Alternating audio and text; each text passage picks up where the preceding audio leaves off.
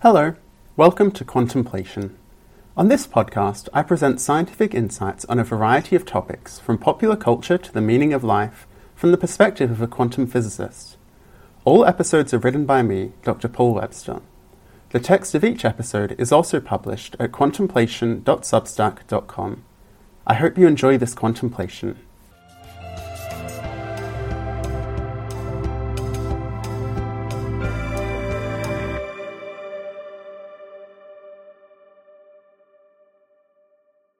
Order from Chaos The Reason We Are So Big. Seven Octillion Wrongs Make a Right by Dr. Paul Webster. Everywhere I go, I carry around atoms that were once in the body of Albert Einstein.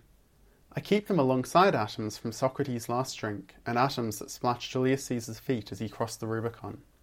So do you. This is because for every cup of water in the world, there are about a million atoms in your body. This means that if you pick any cup of water in the history of the world, it is almost certain that some atoms from that cup have made their way, through the unceasing motion and shuffling of atoms, to your body. The ultimate reason for this unintuitive fact is that the number of atoms in your body is incredibly large, about 7 octillion. This naturally inspires us to ask, why? Why do we need so many atoms? A simple answer is that atoms are incredibly small, so it takes an enormous number of them to make something as big as us. Yet this begs the question why are we so big? If you could see the atomic world, you would understand why. It is ruled by chaos. Atoms bounce around randomly, crashing into each other at the speed of jet planes, haphazardly pairing up and breaking up with one another without rhyme or reason. We could never survive such pandemonium. Yet at a large enough scale, order emerges from this tumult. Paradoxically, the combined effect of the chaos of enough atoms is predictability. We can understand how this is by studying the process we take for granted more than any other breathing. How we breathe. Imagine your next breath simply doesn't work. You are surrounded by air and your lungs still function perfectly, but air just doesn't come into your body. This is a physical possibility. To see why, and why it is incredibly unlikely, we need to understand how breathing works. We inhale by lowering a muscle below our lungs called the diaphragm to increase the size of our chest cavity. This results in lower air pressure inside your chest than outside. That is to say, there is less air in your chest than in a volume of the same size outside your body. Air rushes into your chest since it naturally moves from places of higher pressure to those of lower pressure. This movement of air in this way is as reliable as any other scientific phenomenon, and we depend on it happening without fail every minute of our lives. Yet there is no fundamental physical force drawing air molecules towards low pressure regions, or pushing them out of high pressure regions. Each individual molecule is actually no more likely to enter your lungs than leave them. Instead, the predictable motion emerges out of the randomness as an overwhelming statistical tendency. In fact, it is the same tendency that you use when playing cards. When you shuffle an ordered pack of cards, there is no law that requires that each suit will end up spread roughly evenly across the pack. Yet, almost without fail, this is what happens. The reason is that there are far more possible arrangements of the cards in the pack for which this is true than arrangements where the suits are ordered.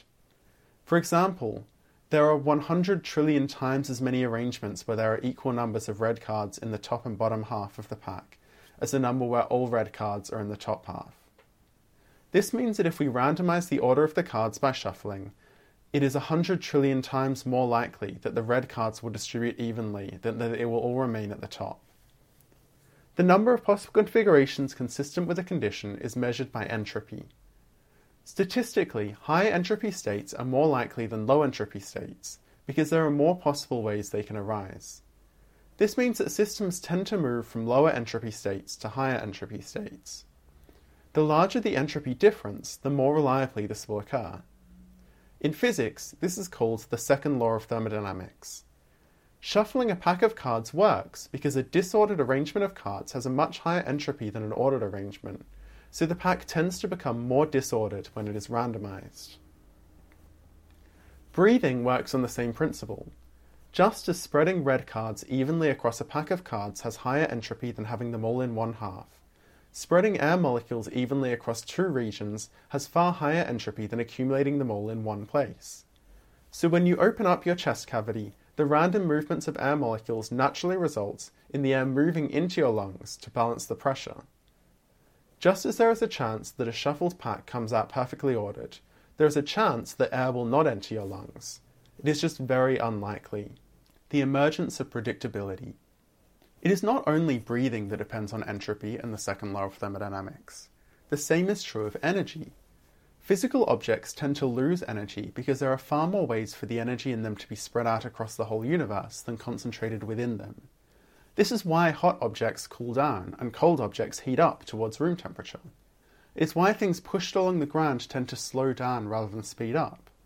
This is ultimately the effect that determines the outcomes of all chemical reactions. The basic phenomena that we take for granted as facts of life are all in truth only statistical tendencies. Life is only possible when these effects can be depended on. Just as we could not live if we could not depend on air rushing into our lungs when we inhale, no organism can live without depending on the predictable outcomes of myriad chemical processes that run our cells and our bodies. Importantly, entropy differences are exponentially bigger for larger systems than for smaller ones. If we shuffle only the four kings in a pack of cards, there is a very real possibility, one in four, that the red kings will both end up on top. By contrast, if we combine two full packs of cards and shuffle them all together, then it is incomparably more likely that there will be equally many red cards in each half, as that all will be in the top half. This is why order emerges out of chaos when a system becomes big enough. What is just a likelihood when there are only a few cards or atoms becomes so over- overwhelmingly likely as to be essentially inevitable when there is a much larger number. This is ultimately why life is not possible at the atomic scale. We need the dependability that only emerges when enough atoms are present to balance out the statistical variation and make the world predictable. The size of life. However, it is still reasonable to wonder whether we really need to be this big. Are all 7 octillion atoms really necessary for life? The short answer is no. The statistical variations that make the microscopic world unpredictable diminish on the scale of tens or hundreds of atoms, and become negligible on the scale of thousands. We should therefore expect that life could thrive even at this scale. Indeed, this is the case. The smallest living things are ultramicrobacteria, which can be as little as 200 nanometers long. Since atoms are about 0.1 nanometers long, this means that ultramicrobacteria are only about 2,000 atoms long. This is as small as we should expect life to get, and it seems that it is, all smaller entities that have been studied have ultimately been found to be non living. So, what about us? Why are we so much bigger than the scale at which order emerges? It is because our bodies have a complex structure made up of smaller parts that also depend on predictability to function. Our cells contain many discrete parts, called organelles, that are comparable in size to bacteria. These organelles could not be smaller since they perform essential processes that depend on predictability. Because our cells contain many of these organelles, they are somewhat larger than bacteria, perhaps 100,000 atoms long. Our bodies also contain differentiated organs and structures made of different types of cells. This means that they must be large enough to fit many such cells. For this reason, even small animals like ants must be hundreds of cell lengths, or tens of millions of atoms, long.